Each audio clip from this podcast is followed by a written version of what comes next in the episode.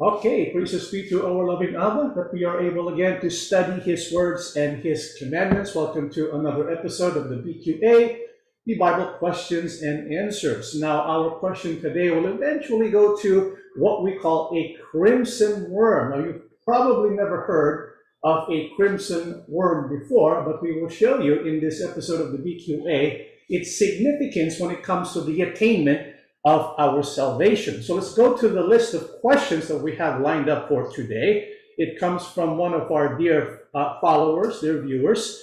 This is what uh, the question entails. Dear Brother John, good uh, day, brother. I've been following all of your BQAs, BHPs, and worship services topics, Job, Ruth, wedding, and Moedim, and the rapture.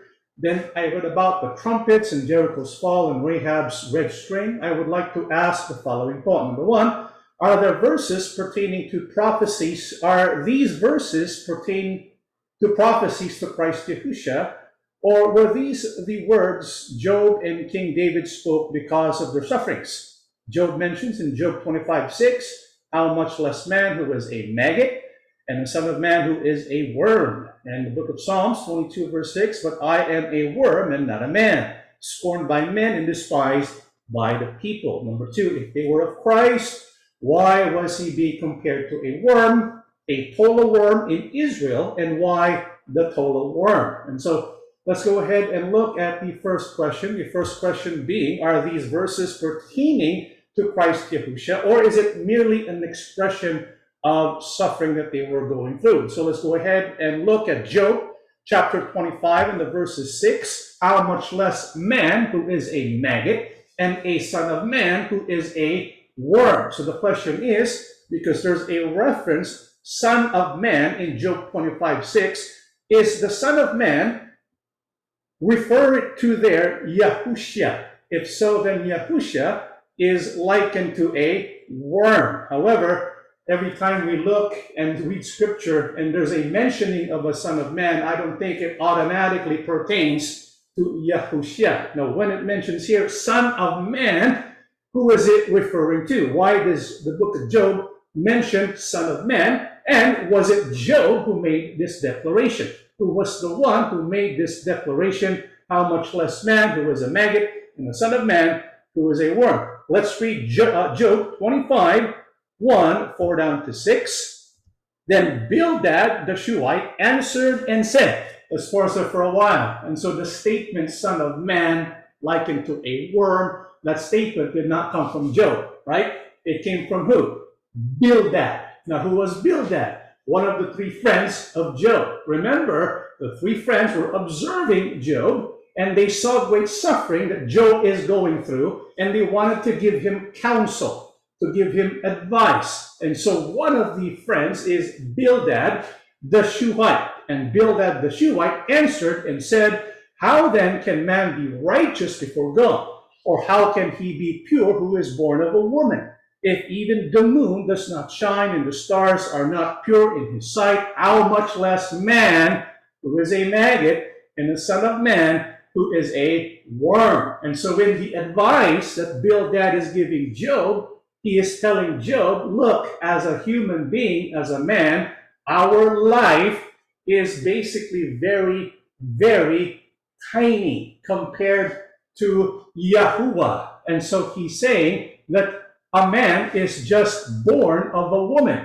This is why the statement son of man does not necessarily pertain to Yahusha. It pertains to being born of a woman. This is why he says son of man, because he is born of a woman. so Bildad is basically telling Job, look, all of this is happening to you.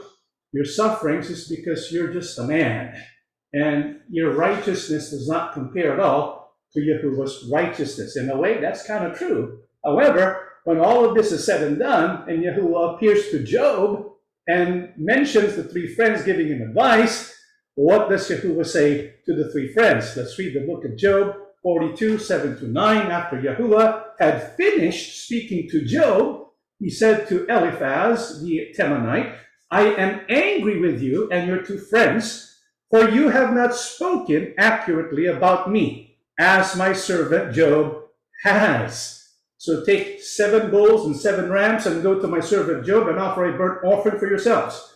My servant Job will pray for you, and I will accept his prayer on your behalf. I will not treat you as you deserve, for you have not spoken accurately about me as my servant Job has.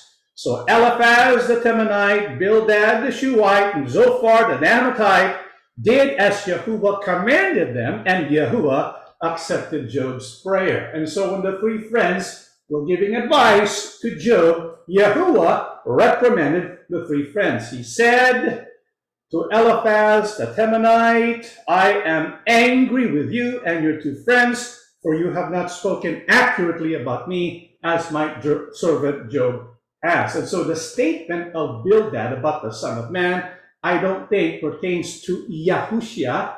It merely means Son of Man because he was born of a woman. Being born of a woman, one is naturally weak because all human beings are but flesh and dust. And so let's go to question number two. How about Psalm 22 and the verse is 6? Does this pertain to Yahusha? Or does it simply pertain to the anguish that King David was feeling? Let's read the book of Psalm 22 and the verse is 6. But I am a worm and no man, a reproach of men and despised by the people. So here, the Bible tells us in prophecy, in Psalm 22 verse 6, because David was writing as inspired by the Holy Spirit, and he says, But I am a worm. What does it mean when he says, I am a worm. He is a reproach of men and despised by the people. You see, sometimes when people say a lot of negative things about you, when they reproach you, despise you, speak lies about you, and spew out hatred against you, you feel like a worm, right? And so David was feeling this. And so when we look at chapter 22 of the book of Psalm, which is considered one of the most beautiful Psalms, the most beautiful chapters in all of Scripture. It is so because there is so much to unpack in the book of Psalms. If I were you, I would spend some time reading and meditating on the book of Psalms because when we study the book of Psalms, in fact, today in this episode of the BQA, we're going to unpack the meaning of Psalms 22 using three different levels of analysis the literal and practical application. Number two, the prophetic application. And number three, something called the romance. And so we know all scripture, when you look, for example, at the prophecies, the book of Psalms 22, the Psalms and other works of scripture, there's always a liter- literal and practical application. So let's go through Psalm 22 and see what we can learn wisdom that we can gain when we look at Psalm 22 literally and understand its practical application. So let's go to Psalm 22, 1 down to 2. This is a psalm of David. So David wrote this psalm, and like what we said, he wrote this psalm as filled with the Holy Spirit. He says, My God, my God, why have you forsaken me? Why are you so far from helping me and from the words of my groaning? Oh my God, I cry in the daytime, but you do not hear, and in the night season, and am not silent. And so this was the Psalm of David, and he cries out, My God, my God, why have you forsaken me? And why does David cry out, My God, my God, why have you forsaken me? Because he's praying day and night to Yahuwah, who can deliver him, but for some reason, Yahuwah does not do what David asks from him. Perhaps some of us can relate with David here is an expression of deep anguish. This is why he cries out, My God, my God, why have you forsaken me? And so King David felt he was forsaken by Yahuwah Abba. How many here have felt sometimes that Yahuwah has forsaken us? maybe at some point in our life we felt what David felt. And so David, he was frustrated. He was going through mockery, going through persecution, and he prays to Yahuwah, but Yahuwah doesn't answer David. So why did David feel forsaken? Well, let's look at Psalm 22, 11 to 15, Be not far from me, for trouble is near. For there is none to help. Many bulls have surrounded me. Strong bulls of Bashan have encircled me. They gape at me with their mouths like a raging and roaring lion. I am poured out like water, and all my bones are out of joint. My heart is like wax, it has melted within me. My strength is dried up like a potsherd, and my tongue clings to my jaws. You have brought me to the dust of death. We can obviously see frustration and anguish on the part of David, right? There's this physical agony because he says, and all my bones are out of joint. My tongue clings to my jaws. And so he's experiencing deep thirst. There's something he really wants to be delivered from the trouble that has come and the enemies that surround him has brought him great anguish. What else? 16 down to 18. For dogs have surrounded me. The congregation of the wicked has enclosed me. They pierce my hands and my feet. I count all my bones. They look and stare at me. They divide my garments among them, and for my clothing they cast lots. And so this is the expression of deep anguish on the part of David because he is feel, feeling physical anguish and physical agony. And so, one of the reasons why David felt forsaken was he suffered physical anguish. Not only that, what also was one of the reasons why he said to Yahuwah, My God, my God, why have you forsaken me? Psalm 22, 7 to 8. All those who see me ridicule me they shoot out the hip, they shoot out the, the, the lip, they shake the head, saying, He trusted in Yahuwah. Let him rescue him. Let him deliver him, since he delights in him. But also has brought David to pure anguish and agony to the point that he expressed in this psalm, My God, my God, why have you forsaken me? And so, despite his prayers to Yahuwah, Yahuwah doesn't deliver him. And so, because Yahuwah does not deliver him, here comes his enemies watching him squirm in pain, and then they mock him. Well, let, Yah- let Yahuwah be the one to rescue him. And so they're kind of enjoying the suffering that David was going through and mocking him because Yahuwah was not answering his prayers right away. So there's a delay in the answer to David's prayer, there was a delay to the deliverance that Yahuwah had promised David. And so this brought on this feeling of being forsaken by Yahuwah. Number one, he suffered physical anguish from his enemies. He suffered the uh, deliverance was delayed. Yahuwah was not answering his prayer. And at last he says, Psalm 22, verse 6, But I am a worm and no man, a reproach of men, and despised by the people. When a person is going through anguish, physical and emotional, you want the encouragement of your friends, right? You want to seek the, the counsel and the consolation from people you rely on, but he could not find any. As a matter of fact, wherever he turned, all he could find are people who reproach him and despise him. And so all of this added together caused him to feel forsaken. Number one, he suffered physical anguish, emotional anguish, deliverance was delayed, and he was reproached and despised by the people who surrounded him. So, all of this taken together, he felt abandoned, he felt forsaken by Yahuwah Elohim. Brethren, if we're going to be honest, sometimes this happens to us too, right? I mean, if it can happen to David, I mean, what did Yahuwah say to David? He says, He is a man after my own heart.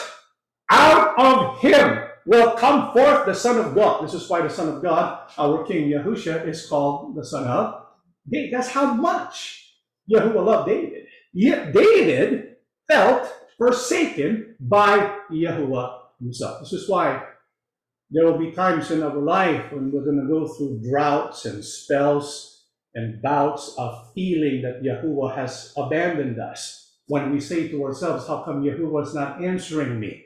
And so, what do we do in situations like that? Because we know there will be times when we will feel exactly what David felt. This is why it was written in the book of Psalms. It is for our learning so that we can gain wisdom from a literal and practical application of the book of Psalms. So let's look at what David did. What must we do when we feel forsaken by Abba? And so what did David do? Well, let's read. The book of Psalms 22, 3 to 5, he says, But you, referring to Yahuwah, he's referring to Yahuwah, but you are holy, enthroned in the praises of Israel. Our fathers trusted in you. They trusted and you delivered them. They cried to you and you were delivered. They trusted in you and were not ashamed. You see what David did? He felt forsaken. He felt abandoned. But what did he choose to do? You see, sometimes there, will be situations in our life when we feel abandoned, but even then we still have the power to choose. David felt abandoned, okay? But he still chose to do something about it. What did he choose to do? Consciously, on purpose, intentionally. Well, he remembered how Yahuwah has delivered his people, Israel. This is why he says, You are holy. Our fathers trusted in you. This was in reference to the people of God in the past. And so David was looking at what Yahuwah did for his people according to what was written in the book of Moses or during the Torah. And so he studied scripture and determined and found out Yahuwah is faithful to his people. So that's the first thing we need to do. We need to remember, we need to search scripture and be assured, be inspired by how Yahuwah has helped his people in the past. We are people of God today. And so because we are the sons and daughters of God, we can expect that just as Yahuwah has helped his people in the past, he will also help us today. And so this is what David did. Okay? What else did David do? Look, 22, 9 to 10. But you are, but you are he who took me out of the womb. At first he was speaking about Israel. Now he's making it more personal. You took me out of the womb. You made me trust while on my mother's breasts. I was cast upon you from birth, from my mother's womb. You have been my God. And so, what David did to restore his faith, to restore his trust, was he read scripture to remind him of what Yahuwah did for the people of God in the past. And now he has read the scripture of his life. In other words, he looked back at what Yahuwah has, had done for him in the past, how he was saved from the lion, from the bear, how he was protected ever since he was young as a shepherd of, of sheep. And so he remembered from the day he was born up until that present hour what Yahuwah has done for him. So this is relating to his personal experience with Yahuwah. So David remembered how he has helped him uh, in the past. So this is what we need to do. We need to look at our experience because when we look at our life, when we look at our childhood, for example, maybe during the times when we were teenagers, because sometimes we do crazy things when we're teenagers, right? Maybe we've done and made past mistakes, how Yahuwah has forgiven us. Maybe there were times when we fell ill, we became sick. The doctors gave up, but Yahuwah delivered us. Yahuwah healed us. And so let us remember our personal history, our personal experiences with Yahuwah. It's what David did. What also did David do when he felt forsaken by Yahuwah? Let's read the book of Psalms 22, 24 to 26. For he has not despised nor abhorred the affliction of the afflicted, nor has he hidden his face from him. But when he cried to him, he heard my praise shall be of you in the great assembly. I will pay my vows before those who fear him. The poor shall eat and be satisfied. Those who seek him will praise Yahuwah. Let your heart live forever. And so what also did David do? So that he can gain strength when he was going through a difficult time in his life. The Bible says he poured out his heart to Yahuwah. He cried to Yahuwah. As a matter of fact, the whole book of Psalm 22 is basically the cry of his heart. And so it's good, brothers and sisters, for us to be alone with Yahuwah and everything that's in our heart, we kind of just say to him. You know, we can verbally say it to him. It's more effective that way. Yes, Yahuwah knows the contents of our heart, but when we say it, we show to Yahuwah we trust him. We show to Yahuwah that we need him. the cry of our heart moves the heart of our Father in heaven. What also did David do? Psalms 22, 19, 21. But you, O Yahuwah, do not be far from me. O my strength, hasten to help me. Deliver me from the sword, my precious life from the power of the dog. Save me from the lion's mouth and from the horns of the wild oxen. You have answered me. What also must we do? After pouring out our hearts to Yahuwah, crying to Him and making Him our refuge, we need to ask for our requests. We need to plead with Yahuwah and ask for what we need. Ask for His deliverance. This is what David did.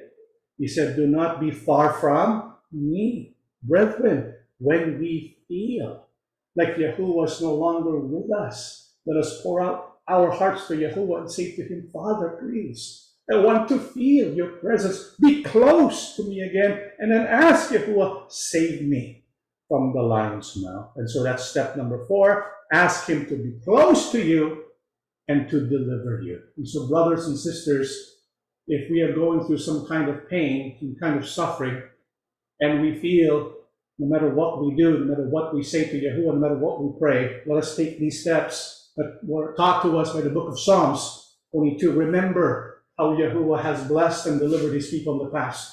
Let us remember how he has helped us, us ourselves, our personal experience with Yahuwah. Let us cry to him, pour out our hearts to him, and then ask him to deliver us and to be close to us once again. So a literal reading of the book of Psalm, it's very, very helpful, isn't it?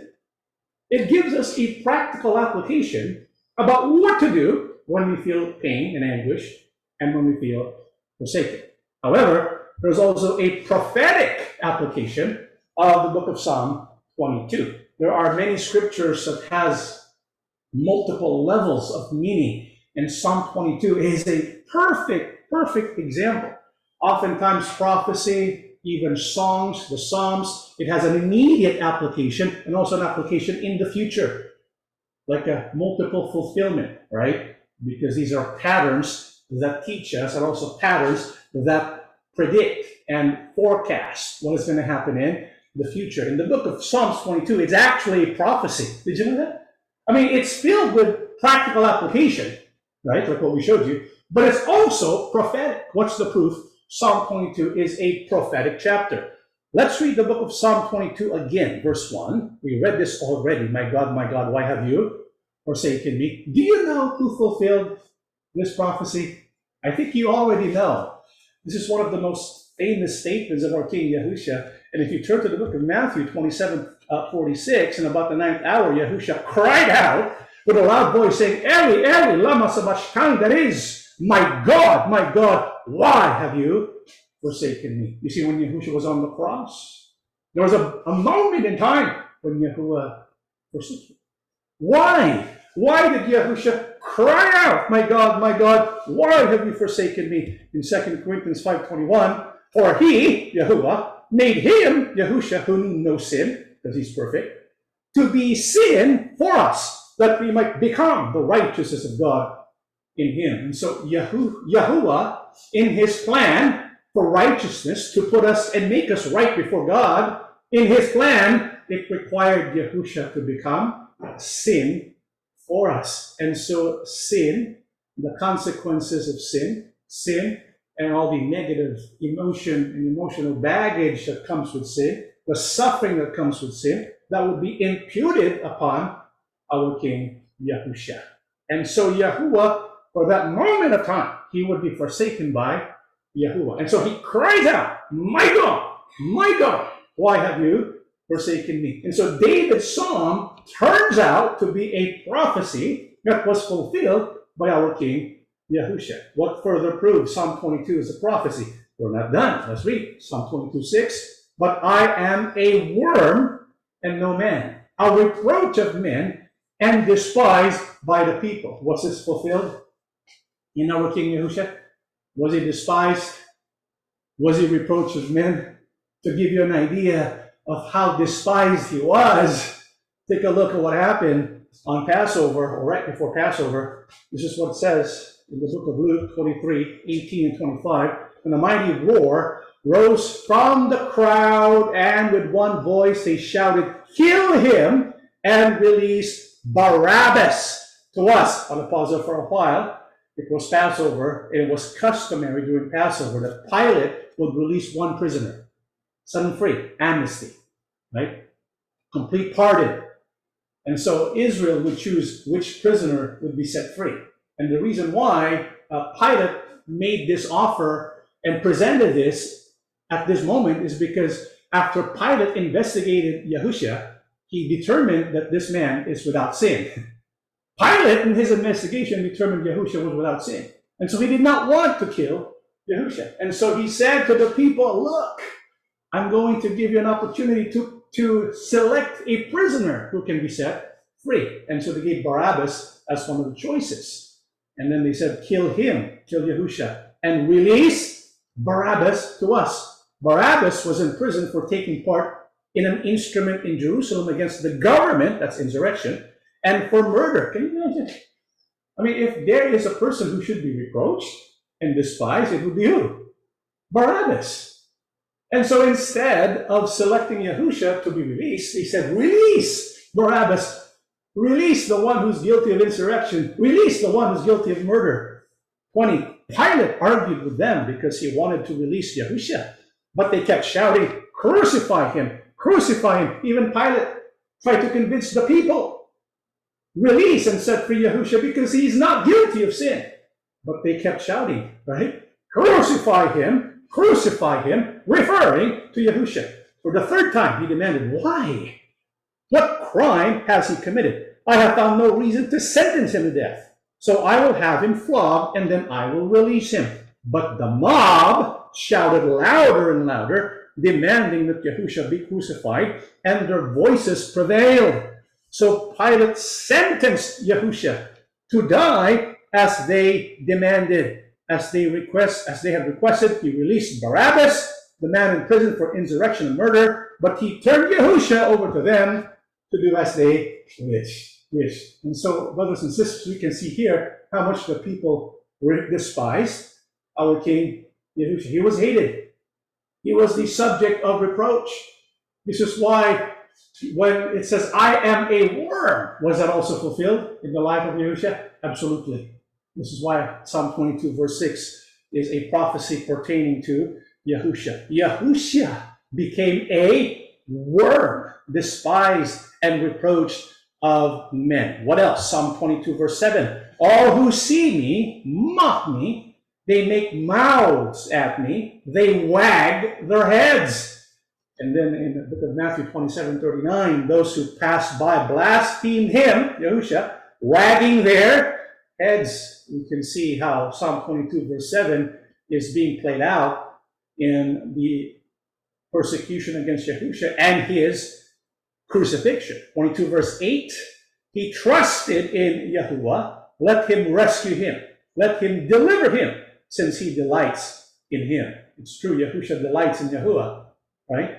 And look at Matthew 27, 43. He trusted in God, let him deliver him. Now, if he will have him, for he said, I am the Son of God. And so, what David was suffering he was going through that anguish and he felt forsaken, Yahusha is also experiencing. You see how the fulfillment prophetically is, is being played out in the life of our King Yahusha? It doesn't end there. Uh, Psalm 22, 14, 15. I am poured out like water, and all my bones are out of joint. My heart is like wax, it has melted within me. My strength is dried up like a potsherd, and my tongue clings to my jaws. You have brought me to the dust of death. Was this fulfilled during the crucifixion? John 19, 34, 28. But one of the soldiers pierced his side with a spear, and immediately blood and water came out. After this, Yahusha, knowing that all things were now accomplished, but the scripture might be fulfilled, said, I thirst.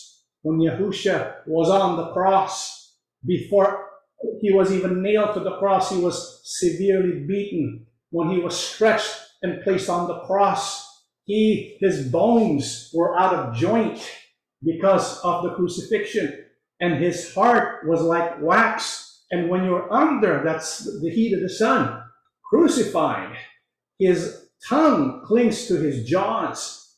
And so he was going through so much pain, he lost all that strength. And when he was pierced in his side, what came out? Water came out to fulfill the book of Psalms, chapter 22. What else? Psalm 22, 16. For dogs have surrounded me, the congregation of the wicked has enclosed me. They pierced my hands and my feet. This is pretty obvious. Whose hands and feet were pierced. We know this was fulfilled also in our King Yahushua. In John 20, 25, 27, the other disciples therefore said to him, We have seen the Lord. So he said to them, This is doubting Thomas, unless I see his hands, all right, unless I see in his hands the print of the nails and put my finger into the print of the nails and put my hand into his side, I will not believe. Then he said to Thomas, Yahushua appears to Thomas, reach your finger here and look at my hands and reach your hand here and put it into my side. Do not be unbelieving, but believing. And so, again, Psalm 22, 16, this was fulfilled in the crucifixion of our King Yahusha. In Psalm 22, 31, we will come and declare his righteousness to a people who will be born that he has done this. And so the book of Psalms is telling us Yahusha's sacrifice on the cross, it will declare righteousness even for people who will be born after this, who are not yet born right? This is why this prophetic work is going to extend all the way to the end of time. It will cover the sins of people who were not yet born when this was already declared. And John 19 30, when Yahusha has received the sour wine, he said, It is finished. And bowing he said, he gave up his spirit. And so when we study the book of Psalm 22, not only does it have a literal and practical application, it also has a prophetic a prophetic announcement concerning the passion, the crucifixion, the death of our King, Yahushua. This is why to answer the second question, are there verses, uh, question number one, are these verses pertaining to prophecies in Christ Yahushua concerning Psalm 22 6? What is your answer? Psalm 22 6, is that prophetic? Yes. It pertains to our King Yahushua. Yes, it pertains to David.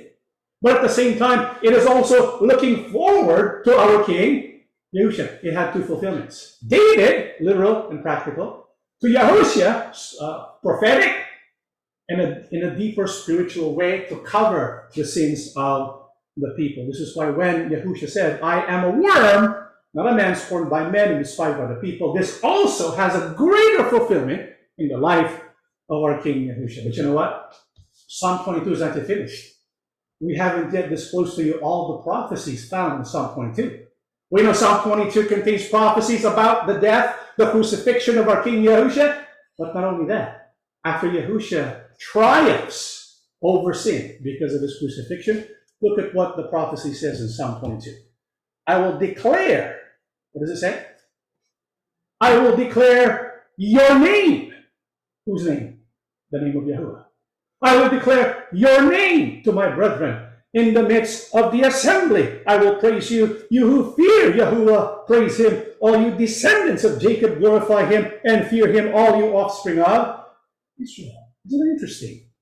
There also is a prophecy in Psalm 22 concerning the offspring of Israel, the remnant of Israel, the Israel who were lost. The Israel will be gathered during these end times. What is the prophecy of the book of Psalms concerning the Israel, Israel, who will be regathered by the hand of our King, our Father Yahuwah? Because Yahuwah says in Isaiah 11, he will set his hand again a second time and bring out all these people of Israel from the islands of the sea, from Kazakhstan, or that area there, in, in different parts of Africa, and he's going to bring them together. And the prophecy says that the name of Yahuwah will be declared to the brethren in this assembly of the offspring of Israel. Isn't that nice? Was this fulfilled?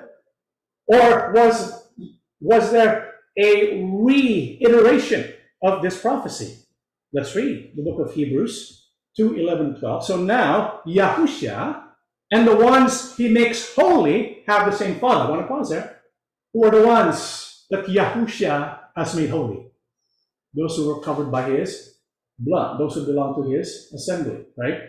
That is why Yahusha is not ashamed to call them his brothers and sisters.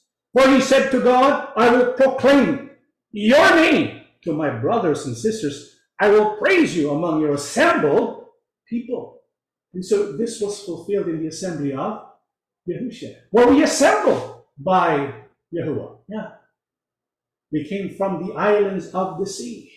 We came from different places throughout the world. And when we assembled together, did we receive the name of Yahuwah? Yes. This was a prophecy that was fulfilled in the assembly of Yahusha. Because we, the brothers and sisters of our King Yahusha, we will declare, he will declare this name to us, the name Yahuwah, according to the book of Psalm 22 and Hebrews 2 11 2. Well, isn't that fascinating? But it's not yet over. There's another prophecy that is yet to be fulfilled in Psalm 22. The crucifixion of Yahushua was fulfilled. This declaration of the name of Yahuwah, it already has been fulfilled a couple of years ago, but it's not yet finished. Psalm 22, 27, 29. All the ends of the world shall remember and turn to Yahuwah, and all the families of the nations shall worship before you. For the kingdom is Yahuwah's, and he rules over the nations.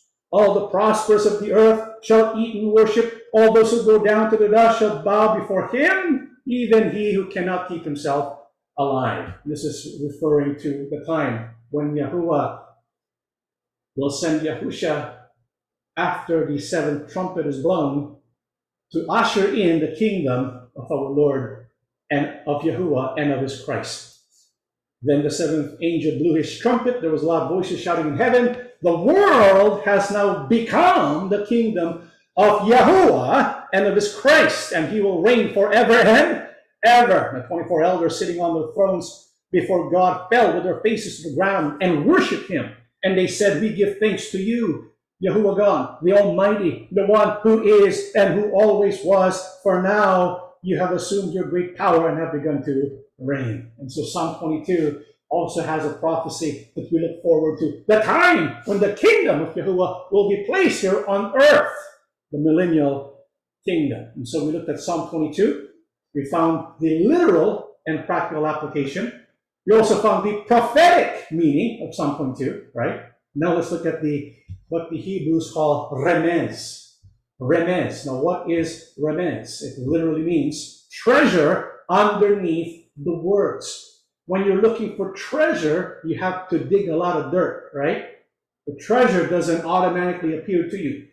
It is hidden. Because it is hidden, you have to work for it. Many people bury tons and tons of dirt just to get an ounce of treasure. The Holy Scriptures is a treasure trove. It contains many remnants. It contains many revelations, treasures underneath the words when we look deep into the meaning of these words. One of these manifestations of remez is what we call Psalm 22, verse 6. But I am a worm and no man, a reproach of men and despised by the people. The, the reason why this is interesting is because the Hebrew word used for worm in this passage is not the typical word used for worm. This was a special kind of worm, not your regular worm, not the maggots. This is different, very special, very different, very distinct. What is that Hebrew word? Are you ready for this? What is that Hebrew word? Let's look at the uh, Blue Letter Bible. And this is what it says worm, the Hebrew word H8438, the tola. The tola worm. Now, what is the tola worm? Well, it is a worm, scarlet stuff, crimson, the female Coccus ilicis, scarlet stuff, right? And so its main and primary definition is really scarlet stuff, crimson. When you look at how it's used, crimson, scarlet, are basically synonymous. And so there's a crimson worm. It's called the tola worm, which takes us to question number two, the last of our studies today. If you were of Christ, why was he being compared to a worm, a tola worm in Israel, and why the tola worm? By the way, this is the, a picture of the crimson worm. The scientific name is Coccus ilicis or Kermes ilicis. And according to the encyclopedia.com, under the entry crimson worm, we find the following crimson worm, biblical tola'at shani, which deals a dye called in the Bible shani or kola. The word kola actually does not refer to the worm, but the color scarlet or crimson. Carmia and the rabbinic literature zehorit, which was extracted from the body of the crimson worm. And so from the, the crimson worm releases a dye, a crimson or scarlet dye that many people, the people in the past in ancient times used for different purposes. What were these different purposes? A brilliant, beautiful, and fast red dye. It was used, number one, for dyeing the curtains of the tabernacle. You can read that in Exodus 26 1. And the garments of the high priest, 39 2, Exodus in the purification rites of a leper, Leviticus 14:46, and of a house affected by leprosy. And it was added to the ashes, take note, of the red heifer, number, Numbers 19:6. Crimson dyed clothes were costly, Lamentations 4, verse 5. And so the crimson worm was useful in that it produced a dye, a red dye, that the ancient people of God used for different purposes. Now look at the example or the different purposes the red dye was used for. Look at it, right? It's used in the curtains of the tabernacle. It's used in the dyeing of the garments of the high priest. It's used to purify in the purification rites of the leper. It's used in the ashes of a red heifer. What's the purpose of the ashes of a red heifer? Purification. To purify the temple, the utensils of the temple, so it can be used for worship. The high priest the dyeing of the curtains in the tabernacle that represents worship, the purification rites of the leper, the ashes of a heifer that represents purification, cleansing. And the dye that was chosen comes from the crimson worm. Isn't it interesting? Very interesting. So we can tell, we can say, based on the entry from the encyclopedia, the crimson worm is a picture of purification and worship. And so when our King Yahusha declared, when Psalm 22 verse 6, David says, I am a worm, and it was applied to our King Yahusha, basically we are being told that Yahusha is the crimson worm who is going to do something for our purification so that we can worship. So that we can worship Yahuwah. This is why when we look at the life cycle of the crimson worm, you know what we're going to find? The gospel story. Very fascinating because not only is the gospel story written out, right, in lit- literally when you read the gospels, of course, but also it's hidden under remez. Even when we study the genealogy, remember Genesis 5, and we saw the meaning of the names of the descendants of Adam, remember? And we figured out because of the remez, there's design in the genealogy, and the meaning of the genealogy is the gospel message. It's amazing that even in the life cycle of a worm, the crimson worm, even in the life cycle of the crimson worm, we find the story of the gospel. How do we know this? Well, let's look at the life cycle of the crimson worm. Uh, when the crimson worm species is ready to give birth, to her young, uh, which happens only once in her life, by the way. And so once they give birth, they die. Uh, she would attach her body to the trunk of a tree. And so there's a, there's a need to attach herself to a tree to give birth. Isn't that interesting? Huh. Fixing herself so firmly and permanently that she would never leave again. So once she, the crimson worm attaches itself to that tree, she would not leave that tree alive she would leave that tree dead. This is because with her body attached to the wood, a hard crimson shell forms. It is a shell so hard and so secure to the wood that it can only be removed by tearing apart the body, which would kill the worm. And so it starts with being fixed to the tree. and this the, the worm would not leave the tree alive. It would only leave the tree dead, right? And this happens. The purpose for why it attaches to a tree is because it's going to give birth to children. Does that sound familiar to you at all? Right? Let's read the book of Galatians 3, verse 13. Christ has redeemed us from the curse of the law, having become a curse for us. For it is written, curses everyone who hangs on a tree. We know Yahushua was crucified on a tree because the cross was made out of tree. Right? He, he was a, he affixed himself on the tree, knowing that once he gets himself affixed, attached to that tree, he would not leave that tree still alive. He would leave that tree already dead. Was this fulfilled? Oh yeah. What was the purpose of our Yahushua? For our redemption. The gospel is about the work of the redemption work of our King Yahushua. And in the life cycle of the crimson worm, we can see this, the attachment to tree, to a tree.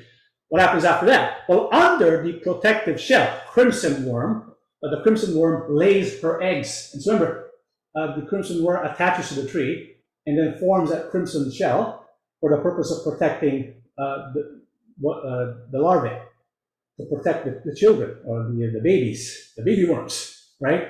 And so under the protective shell crimson worm uh, lays her eggs under, the, under her body and dies in the process of giving birth.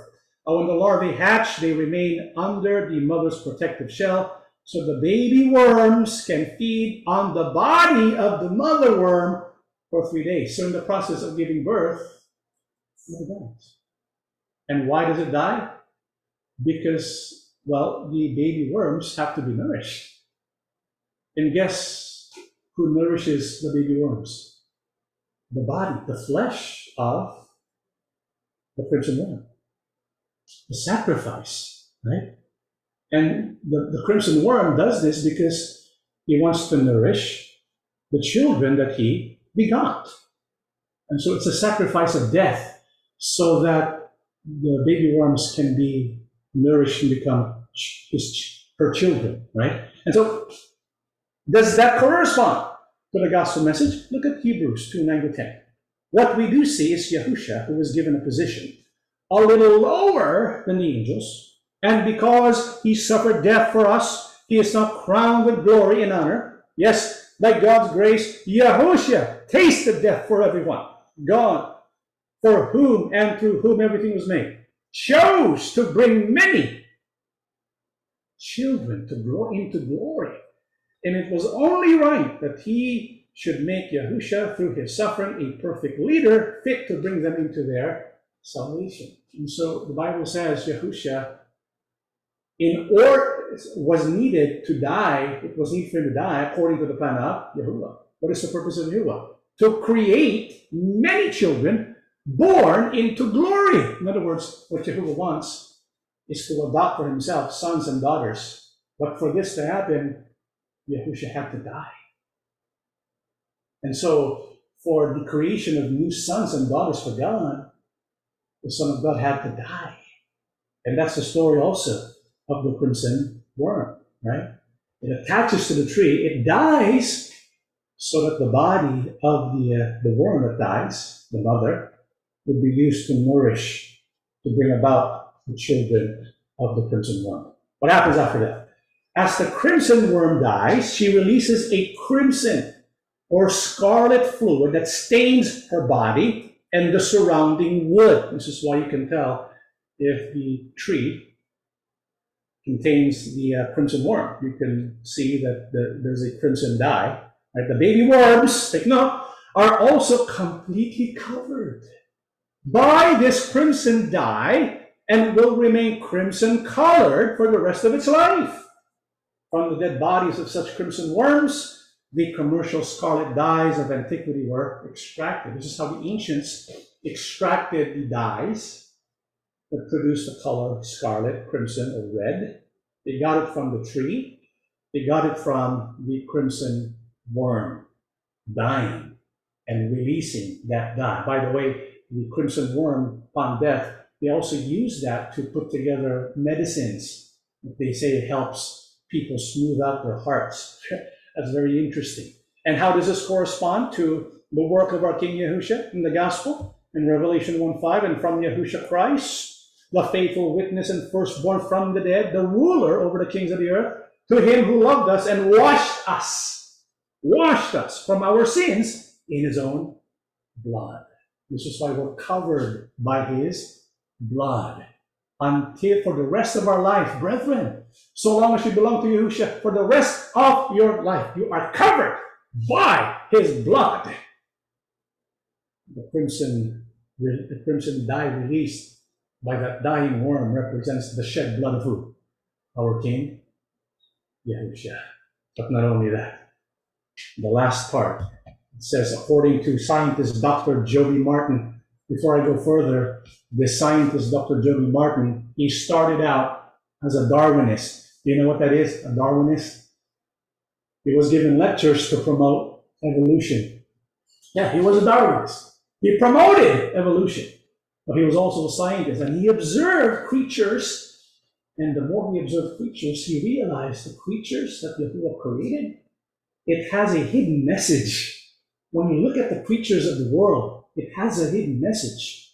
And when Dr. Joby examined the crimson worm, he realized, according to his studies, after three days, the crimson shell turns into a snow white wax that looks like a patch of wool on the tree or fence.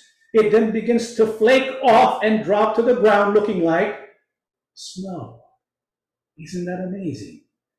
After three days, Three days represents how long Yahusha was in the ground, in the grave, completing the work of redemption. When he comes out, you have redemption completed, right? And what is red becomes what? White. This is why when Yahuwah was offering the people to repent and to return to him, he had in his mind Yahusha, who redeems us from our sins. This is why in Isaiah 118, Yahuwah says, Come now, let us reason together, says Yahuwah.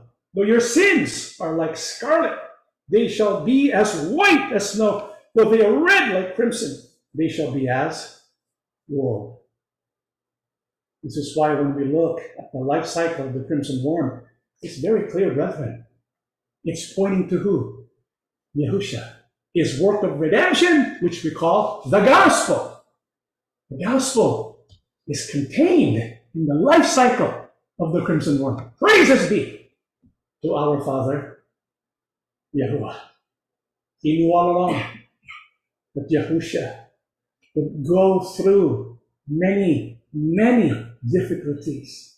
Yahusha tasted what it's like to be hated, to be opposed, to be mocked, to be reproached, to be lied against. But he went through all of that because he wants to save us. This is why Yahuwah gave our Savior a special name. What is that special name? In Matthew 1 20 to 21, but when he had considered this, behold, an angel of the Lord appeared to him in a dream, saying, Joseph, son of David, do not be afraid to take Mary as your wife, for the child who has been conceived in her is of the Holy Spirit.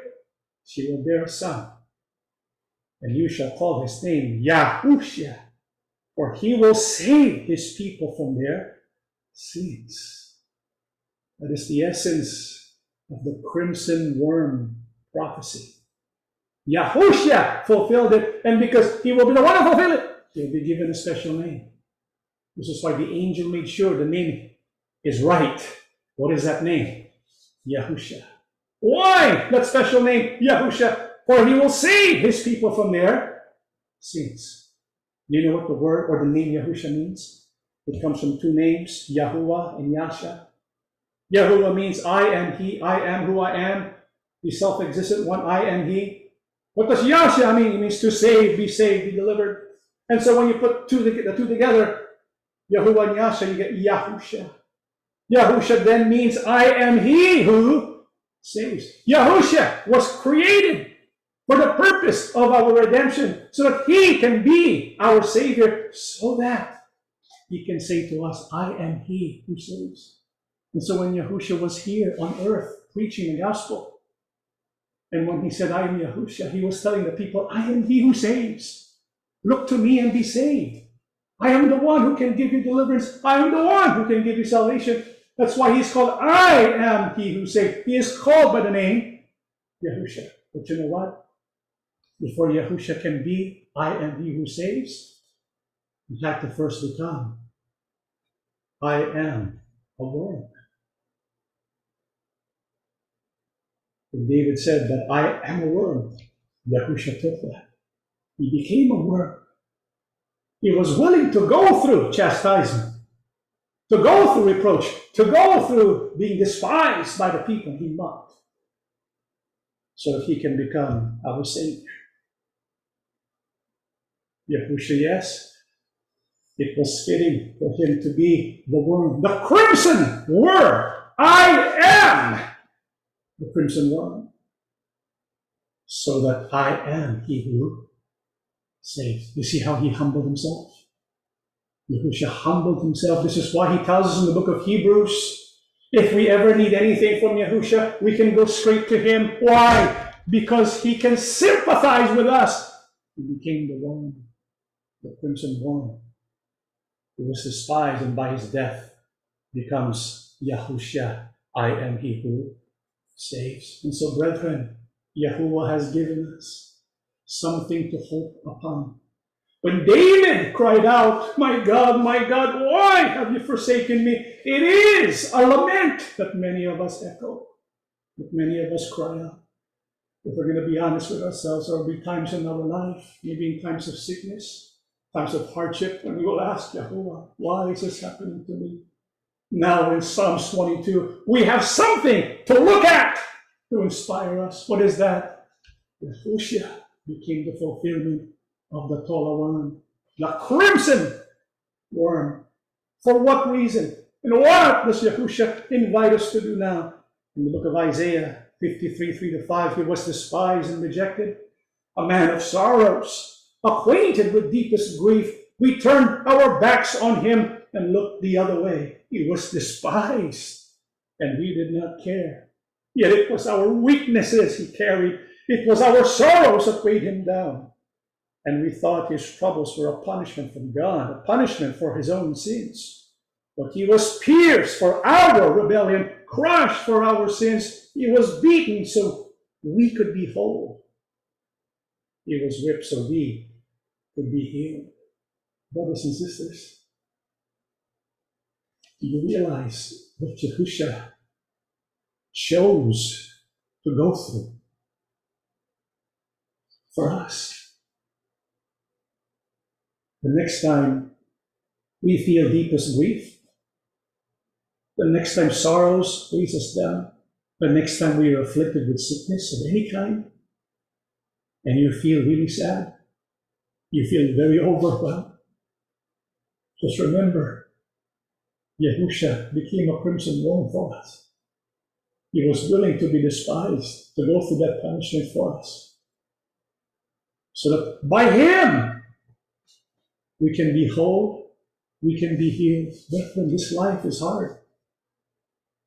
And it's much harder when we go through persecution, we go through situations when we end up doing things against each other that we should not be doing. Brothers and sisters, we know that at this moment the assembly is going through some difficult times, yes. But when we go through difficult times, we need to shift our focus. You know what should be our focus? Because we're the assembly of Yahushua. In the context of Yahushua being the crimson worm, what? What should we do? Especially now. When we're going through testing, going through sorrows and life. Let's read the final passage of our studies today, the book of Hebrews 12, 2 to 3. Let us keep, keep our eyes fixed on Yahushua on whom our faith depends from beginning to end. He did not give up because of the cross. On the contrary, because of the joy that was waiting for him. He thought nothing of the disgrace of dying on the cross. And he is now seated at the right hand, at the right side of God's throne. Think of what he went through, how he put up with so much hatred from sinners. So do not let yourselves become discouraged and give up. You know, sometimes when bad things happen, when people do mean things to you, oftentimes our immediate reaction is to retaliate. But the Bible tells us do not retaliate. Even with our enemies, we are to love them. We are to pray for them. This is what we need to practice as well. And so when we feel discouragement because there are people who show hatred against us, instead of fixing our attention on what people are saying against us, let us fix our attention to who? Yahusha. Brethren, when you're going through something difficult, don't focus on the difficulty. Focus on Yahusha. And you will have that peace that surpasses all understanding. You will have that strength so that you will not be discouraged and you will not give up. If you're being discouraged by what's happening to you, if you're being discouraged by what people are saying to you, be encouraged by what Yahusha has to say to you. Go to Him. Fix your eyes on Him because our faith depends on Him from beginning to end. Let us stand, brethren, and we shall pray together. Everlasting Father, Yahuwah Almighty, you are indeed God who is long suffering, patient with us. We make mistakes, we commit sins before you, but Father, you always are willing to forgive us, so long as we draw near to you with repentant hearts. Father, teach us to follow your ways. We know that you want what is best for the assembly, and so we beg you to please watch over us. Help us, please, in our work. You have given us your Son, that by his shed blood we can be your children. Thank you, Father. We are not worthy. There are times, yes, when it seems that you have forsaken us, when we pray, but we wait a while before you deliver us. Now we know what we can do. We can continue to cry unto you and at the same time fix our eyes upon your Son who died for us, who became a worm for us, because he wants us to obtain everlasting life. Yahushua, our King and Lord, kindly look at your servants we fix our eyes, our mind, our hearts upon you.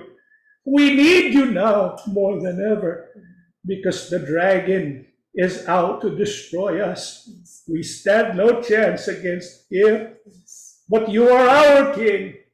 With the sword of your mouth, indeed you can slay him. We are not afraid. You are with us. You have blessed the work of the assembly and will continue to do so, not because we're good, but because you are compassionate and this work belongs to you. Loving Father, bless every one of us. Teach us to treat with kindness even those who have wronged us. Help us to show compassion and mercy and help us to do our best to proclaim mightily your holy words that we will never be hindered in the work that you have given us. We believe, Father, you have listened to our prayers. We ask and beg everything in the name of our Lord and Savior, Yahusha HaMashiach. Amen.